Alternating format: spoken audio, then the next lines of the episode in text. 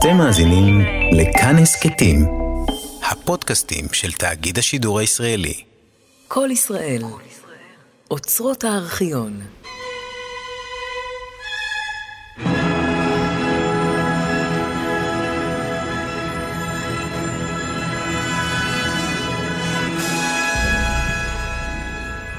החצוצרות יריעו עם שחר, סיפורו של גוסטב מאלר. סדרת תוכניות בעריכת עדה ברודסקי.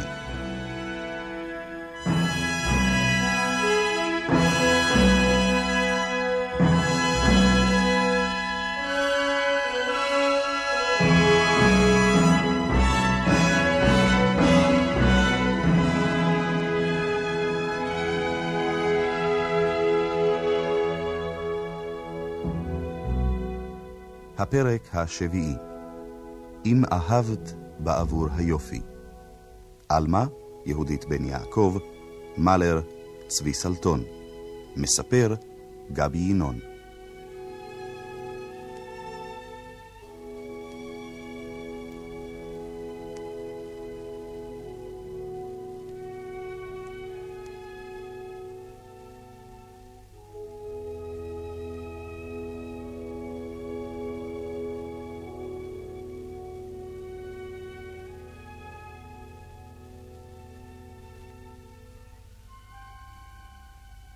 אהבת בעבור היופי, לא אותי אהבי. אהבי את השמש, אשר שיער זהב לה. אם אהבת בעבור העלומים, לא אותי אהבי. אהבי את האביב, המחדש נעוריו שנה-שנה. אם אהבת בעבור אוצרות, לא אותי אהבי. אהבי את בת המים, לה כתר של פנינים. אם אהבת בעבור האהבה, אותי, אותי אהבי. תמיד אהבי אותי, כאשר תמיד אוהבך.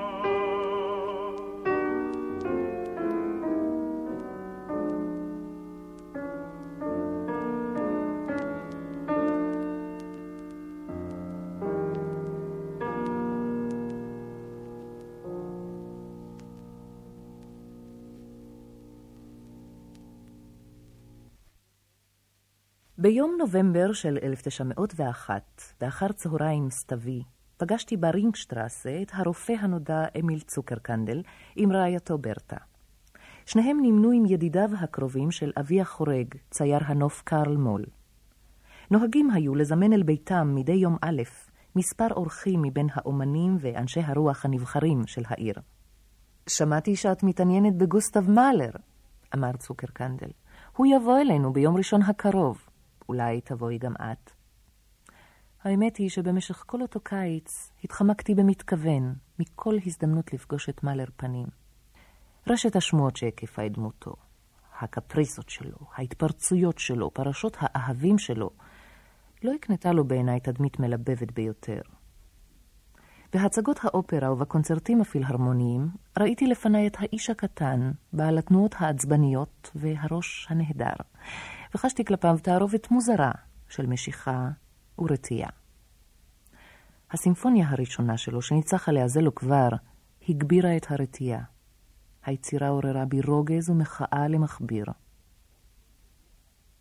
גם קלימט ובורקהרט יבואו, אמרה ברטה בחיוך. הכל ידעו על אהבת הנערות שלי אל הצייר גוסטב קלימט, שהופרעה רק משום התערבותו התמוהה של אבי החורג. באשר למקס בורקהרט, מנהל הבורג תיאטר, הרי שהיה באותם ימים אחד ממחזריי הנלהבים ביותר, בעוד אני ראיתי בו מורה דרך ומנהיג רוחני. עתידה הייתי אפוא להימצא בין ידידים. הסכמתי לבוא.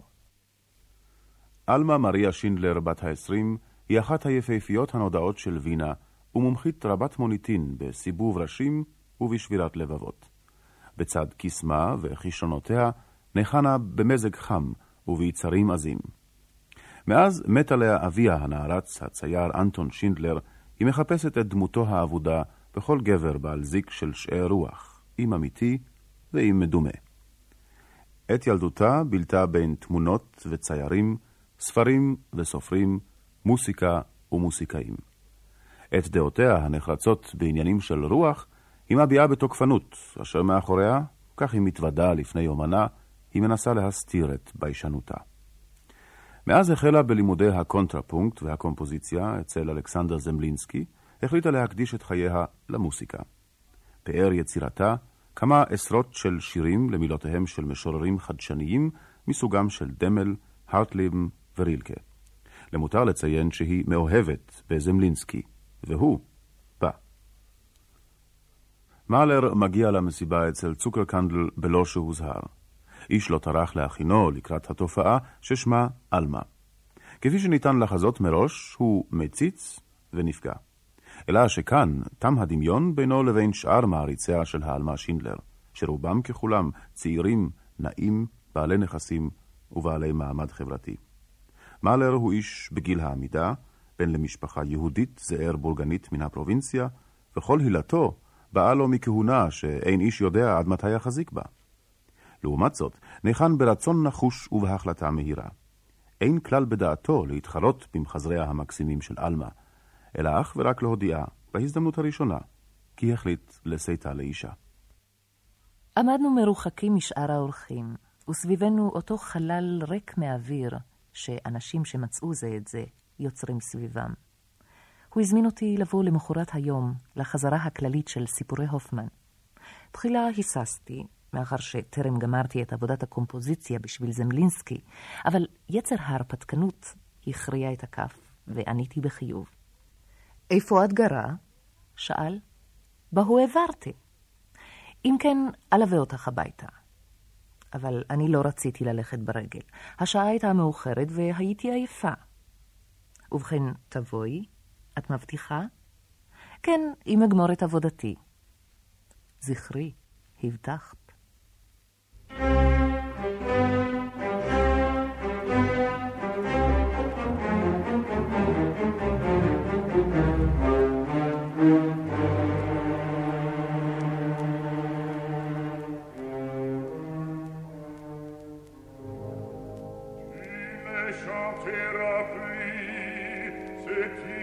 sacrifice, sans pose ta jeunesse, et la qui mesurait.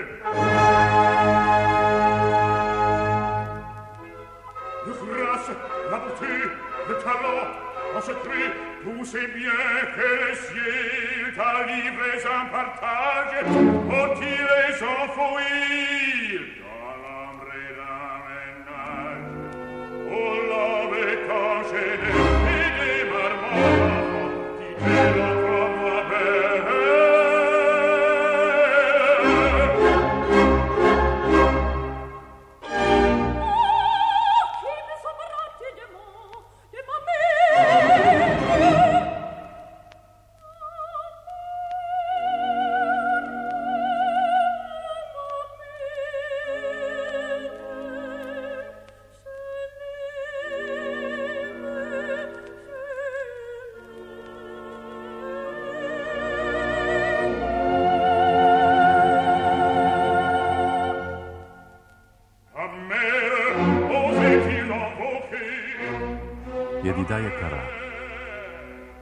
אני מקווה שהופמן הסב לך שמחה כלשהי, למרות שלא נשתמר באופרה הרבה מרוחו של המשורר היקר הזה. על שתי המערכות הראשונות אני מנצח תמיד מתוך התנגדות פנימית עזה. רק במערכה השלישית אפשר לשחזר את התכונות הדמוניות של המקור, בתנאי שנפעיל הרבה מאוד כוח יצירה משלנו. אם את רוצה לדעת כל מה שהלך כאן לאיבוד, קראי את סיפורו של הופמן, היועץ קרספל. זמרתה של שודר הייתה לעזר, אבל גם החטיאה מחמת נטייתה לריאליזם. השיעול הארור הזה, החביב כל כך על אנשי הבימה, אין עניינו לכאן. אנטוניה אינה מתה משחפת, אלא בצו האומנות, הגוזרת על האדם המתמכר לה להיחלץ מן הגופניות ולהפך רוח. כך הרגשתי זאת אתמול, וכך התפללתי בנפשי שתרגישי זאת גם את.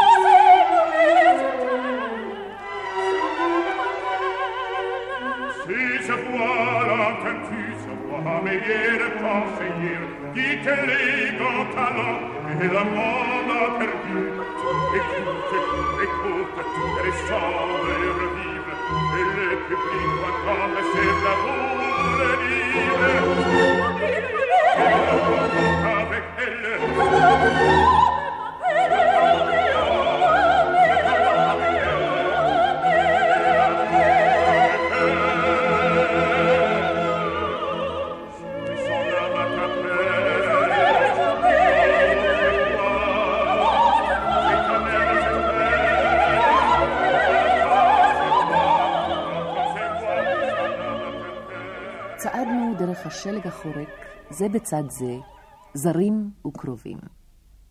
פתאום אמר, אין זה דבר קל להינשא לאדם כמוני. אינני יכול להשתעבד לשום חישובים חומריים. עליי להישאר בן חורין גמור. הייתי המומה. הוא דיבר על נישואין בלא שטרח כלל לשאול את פי. ואף על פי כן עניתי כמעט בעל כורחי.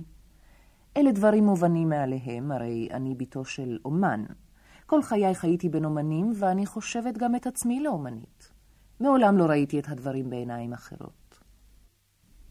המשכנו ללכת בלי עומר. הגענו הביתה, ומיד עלינו אל חדרי. עדיין שררה בינינו הדממה. הוא נשק לי, וידעתי שההכרעה נפלה, ושוב אין ברצוני לחיות בלא האיש הזה. כל משאלתי כי יחזיק אותי בידיו ויעצב את חיי. ועוד כמה ימים הוא עומד לנסוע לברלין כדי לנצח על הסימפוניה השנייה שלו. עדיין אין אנו מכירים זה את זה, וכבר עלינו להיפרד.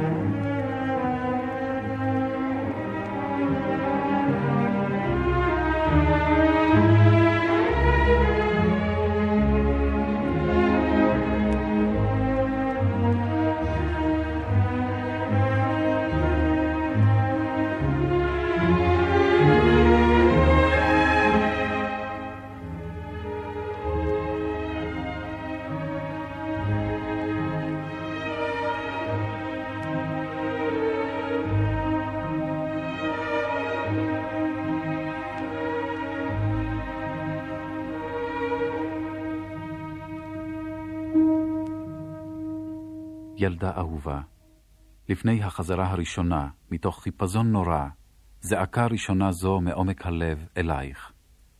מכתבך מיום ראשון היה בין לווייתי למסע.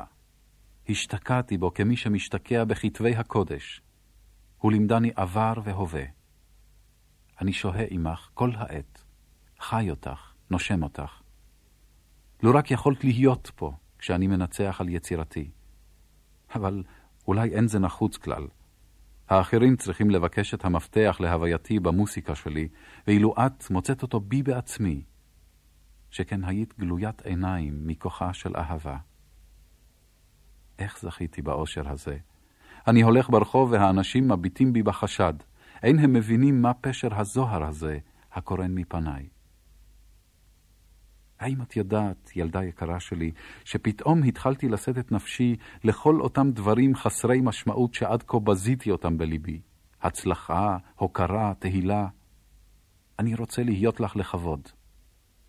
ועם זאת, אני יודע שכדי להגיע אל ההישג העליון, נחוץ לוותר על הסכמת ההמון, ואפילו גדולים וטובים מראים עצמם לא אחת חסרי יכולת ללכת עמנו ונשארים אדישים מאחור. האם את חזקה דייך כדי לשאת עמי לעג, חרפה ועוינות? האם את מוכנה לקחת עלייך את הצלב הזה? אני מוכרח לרוץ לחזרה. לו נחנו גלי הקול בעוצמתם של כיסופי אהבתי אלייך, היו כל הבוקר הזה מתנגנים באוזנייך צלילי הסימפוניה שלי.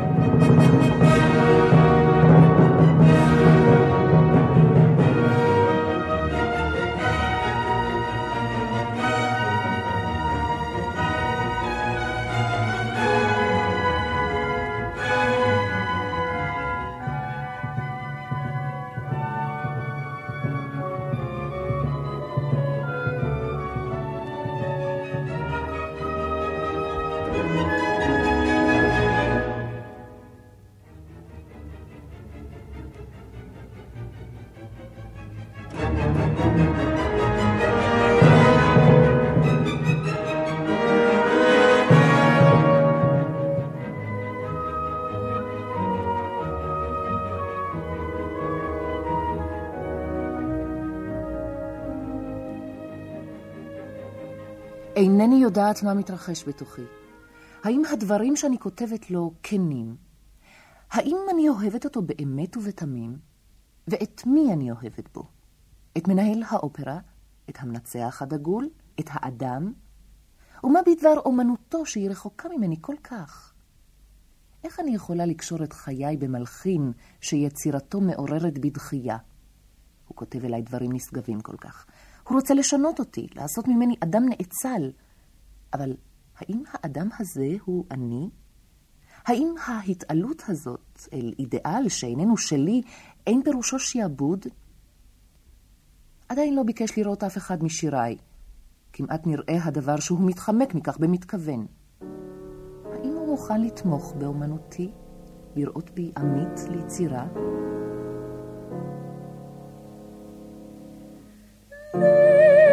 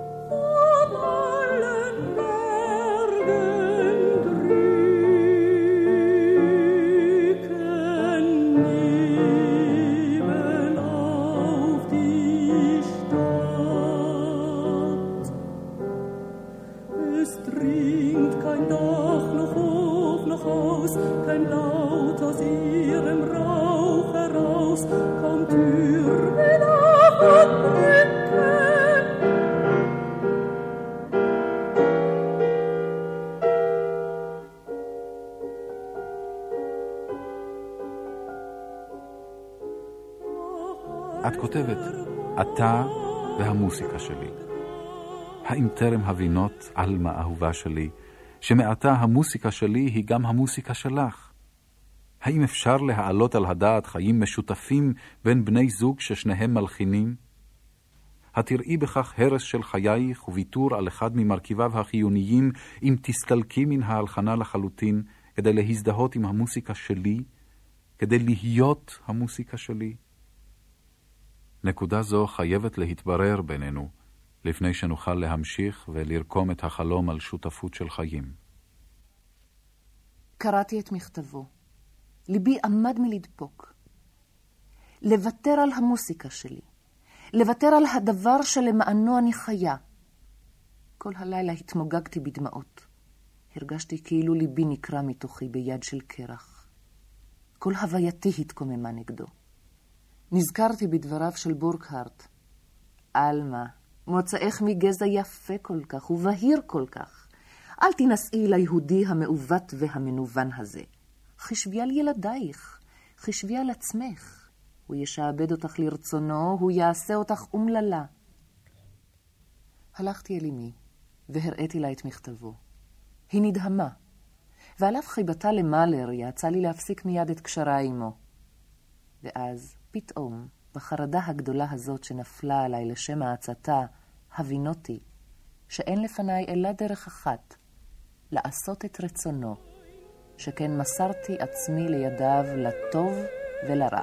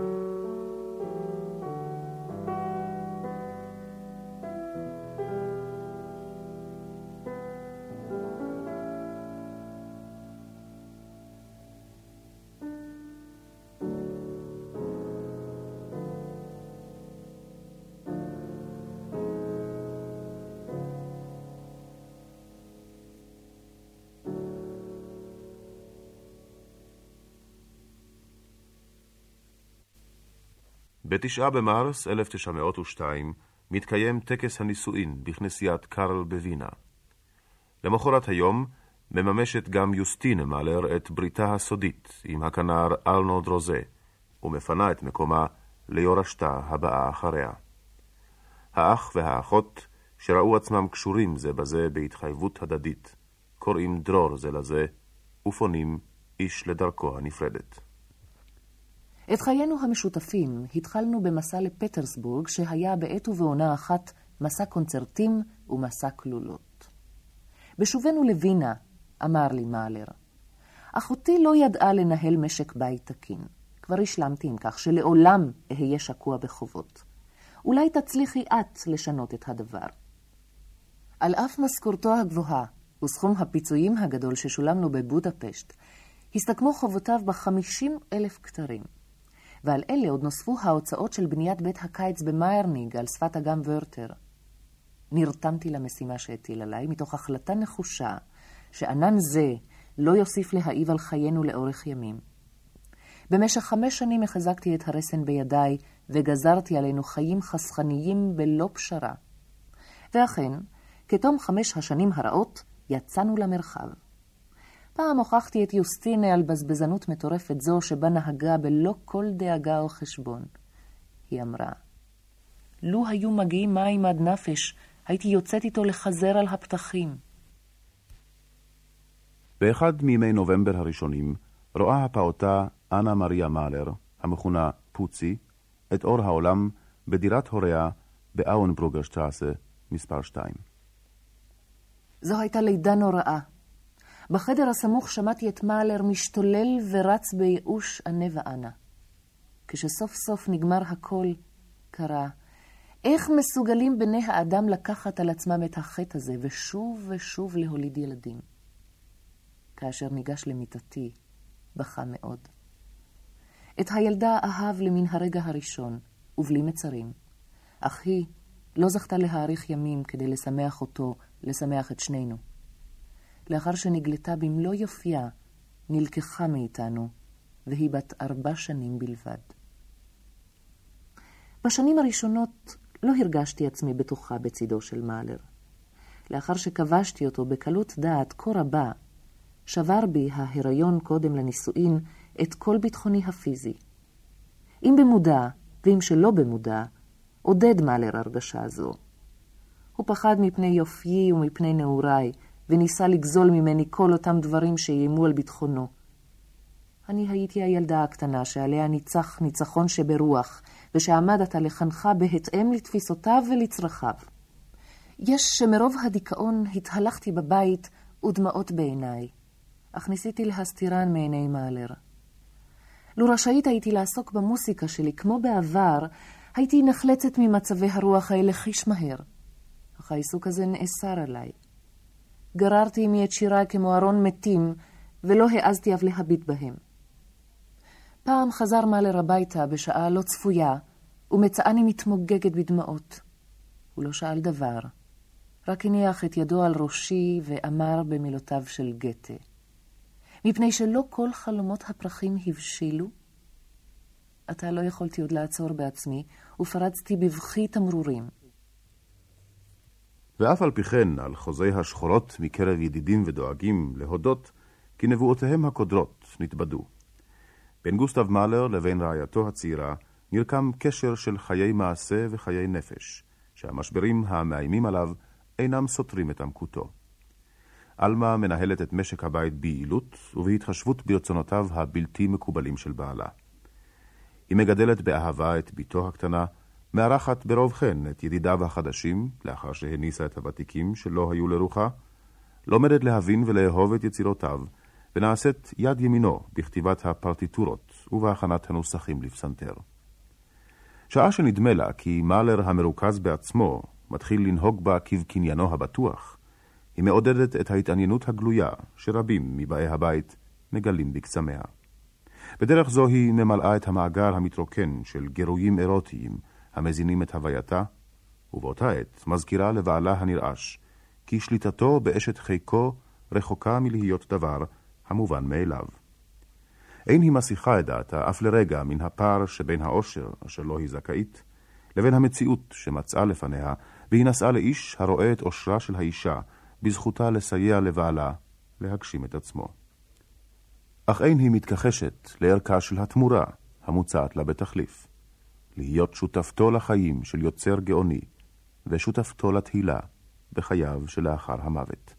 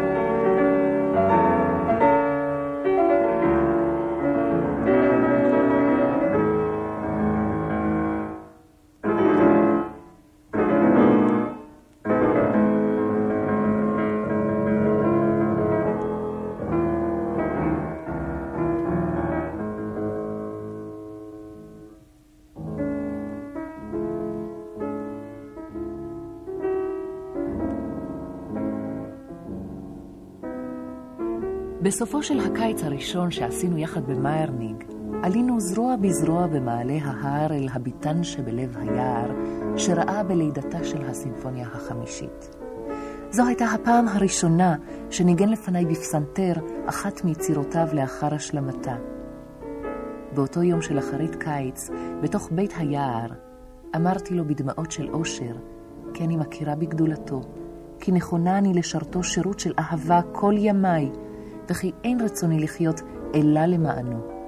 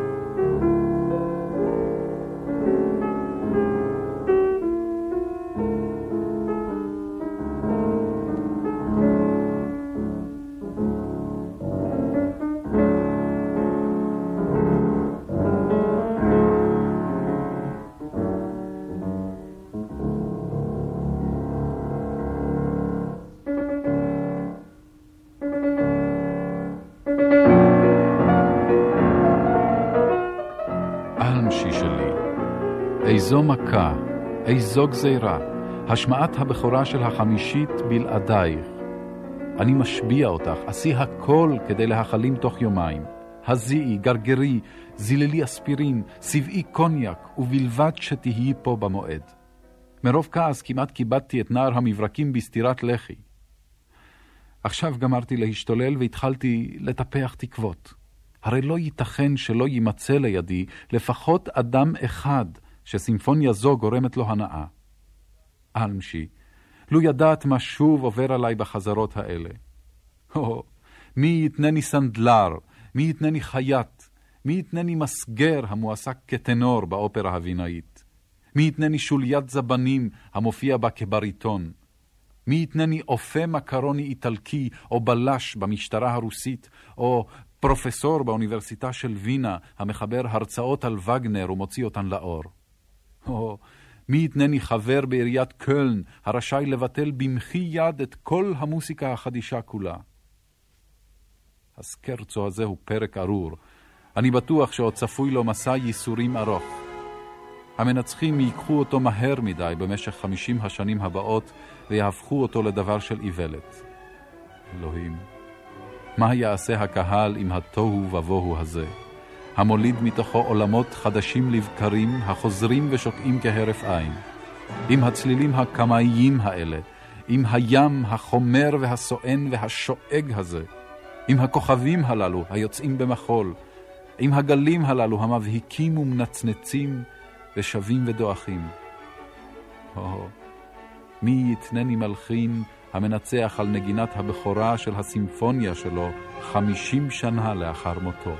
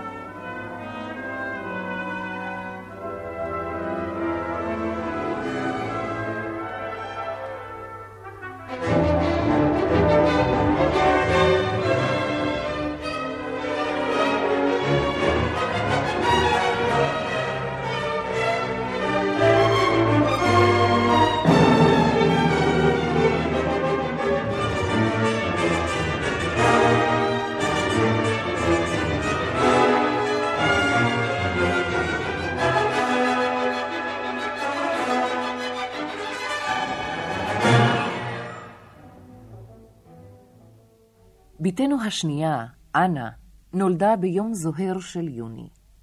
בלילה שלפני כן חזרנו מאושרים מן התיאטרון, שבו צפינו במחזהו הנפלא של ידידנו גרהרד האופטמן, היינריך הדלפון, עם יוזף קיינץ בתפקיד הראשי.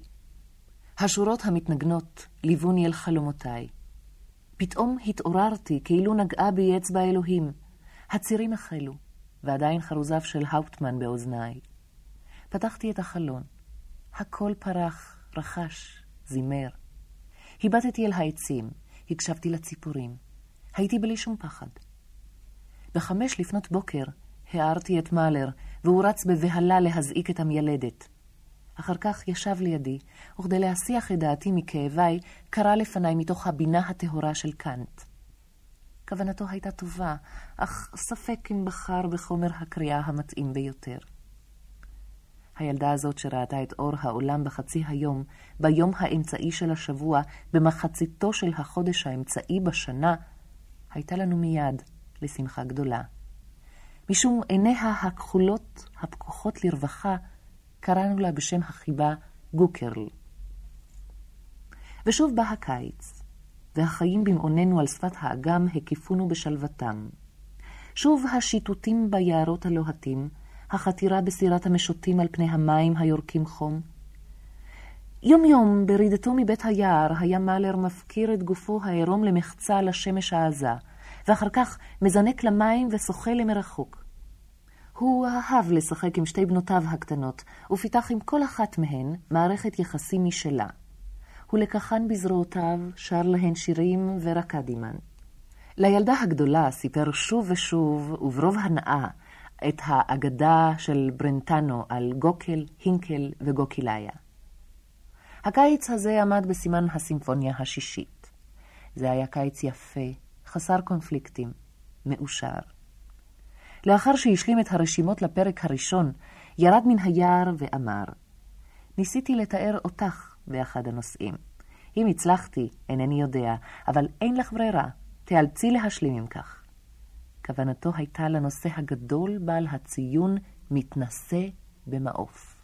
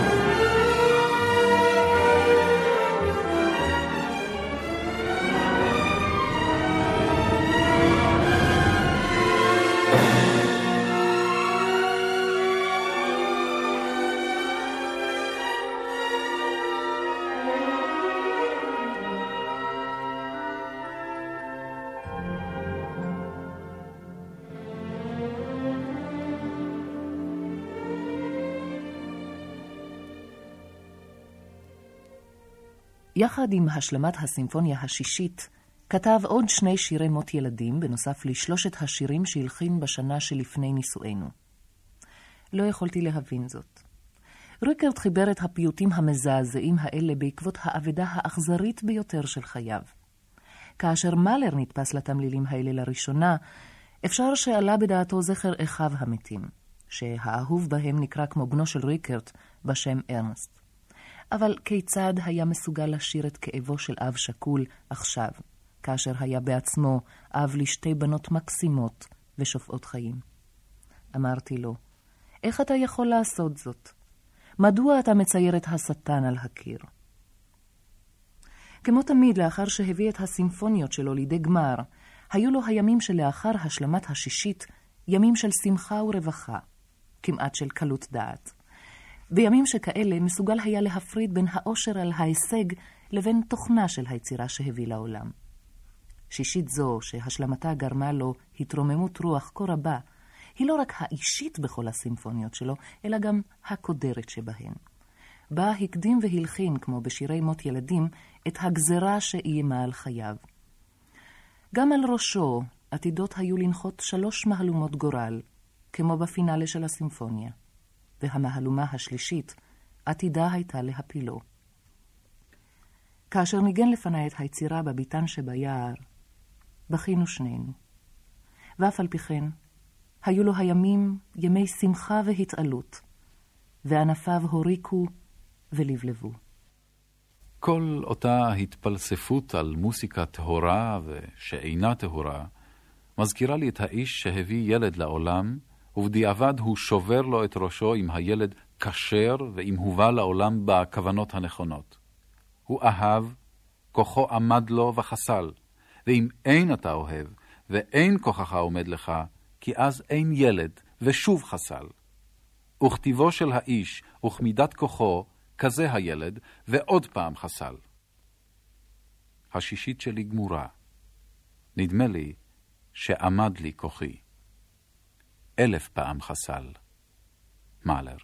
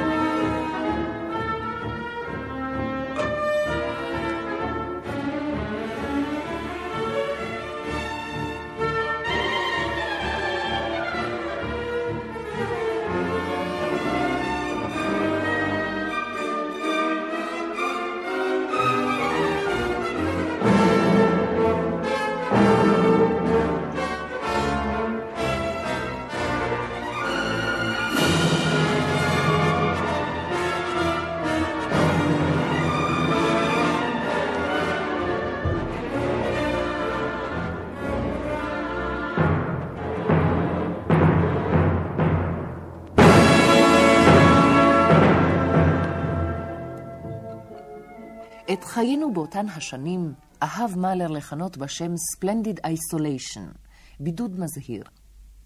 עמדנו במרכז ההתעניינות הציבורית.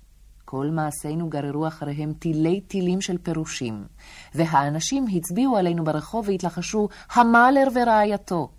אך יחד עם זה חיינו חיים מסוגרים בתוך חוג קטן של ידידים ומקורבים, שנזהרנו מאוד שלא להרחיבו. כאשר שקלנו פה ושם אם להיענות להזמנה לאחד האירועים החברתיים הנוצצים, ירד העניין מן הפרק חיש מהר, כי על פי רוב התברר שהמלתחה שלי איננה תואמת את הצרכים. יש שהזדמנו אל ביתנו אומנים אורחים מחוץ לעיר או מחוץ למדינה. מאלר נהנה כאשר נהגו כלפיי בהתפעלות בלתי מוסווית, אך יש גם שנתקף קנאה.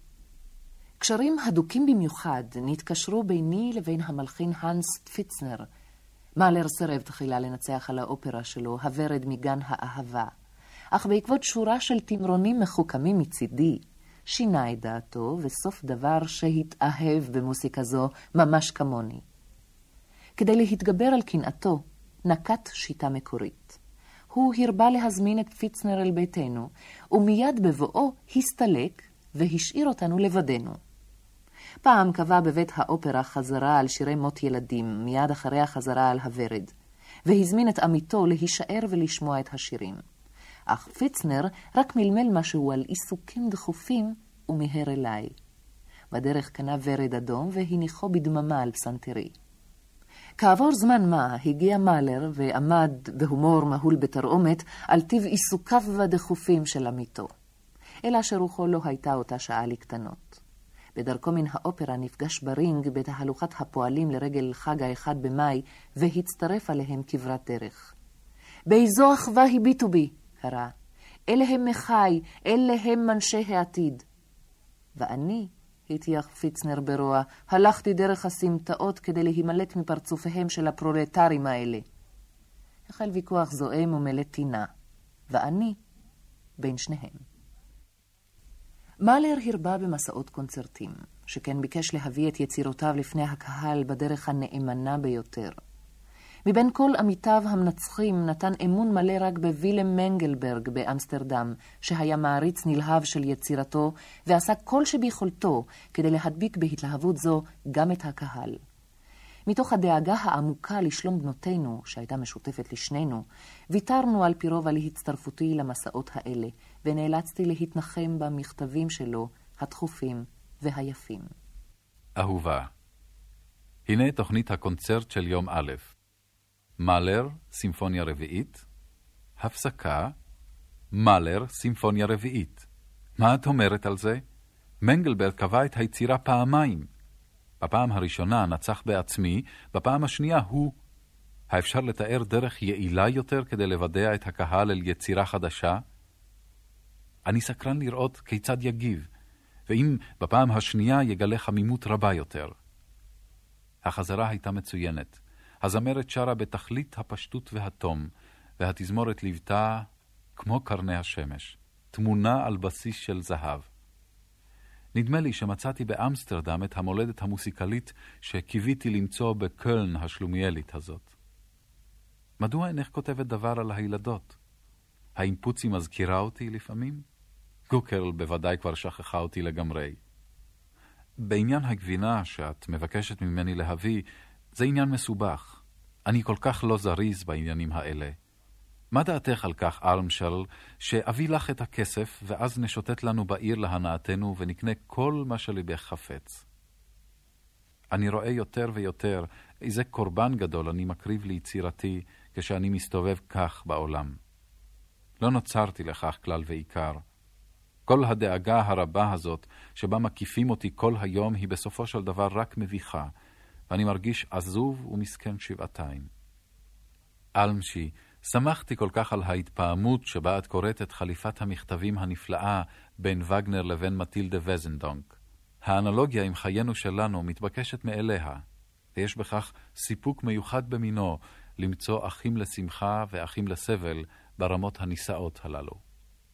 הנה כי כן, מוצאים זה את זה הבודדים, מחוץ למקום ומחוץ לזמן, ומגלים שהם שייכים זה אל זה. היום, בעוד שבוע, כבר אשב בתא הרכבת בדרכי עליכם. לו רק ידעתי אם עלי להתבייש בשובי לווינה אם לאו. האם נכשלתי במשימתי, או הצלחתי להעביר את הבשורה? פשוט אינני יודע.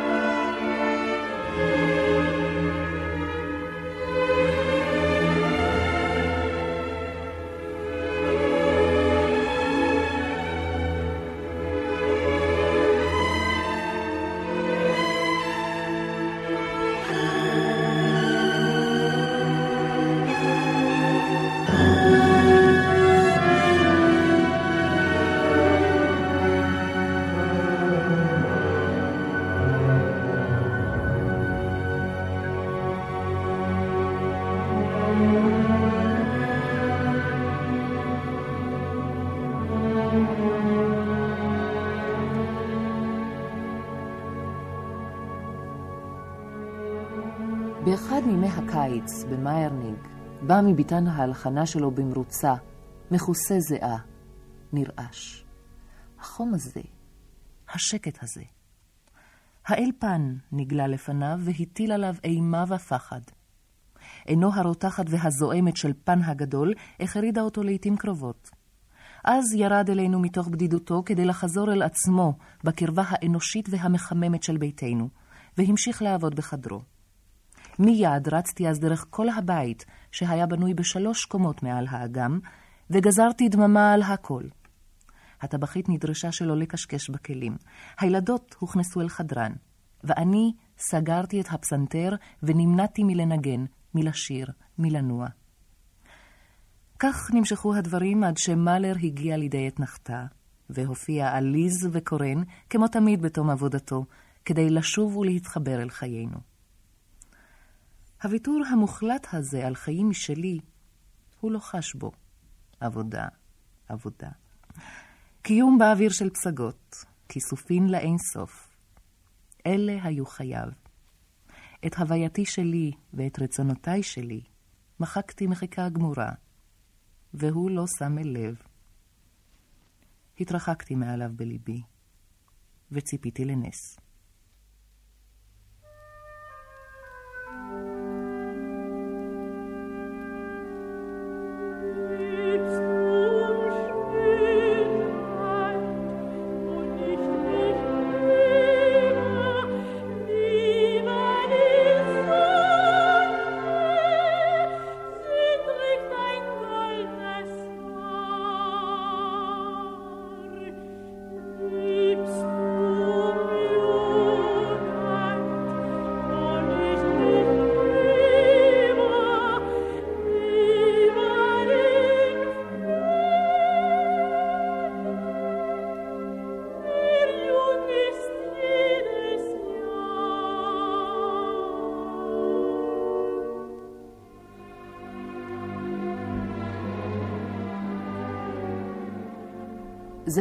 הקיץ האחרון ששרתה עליו השלווה.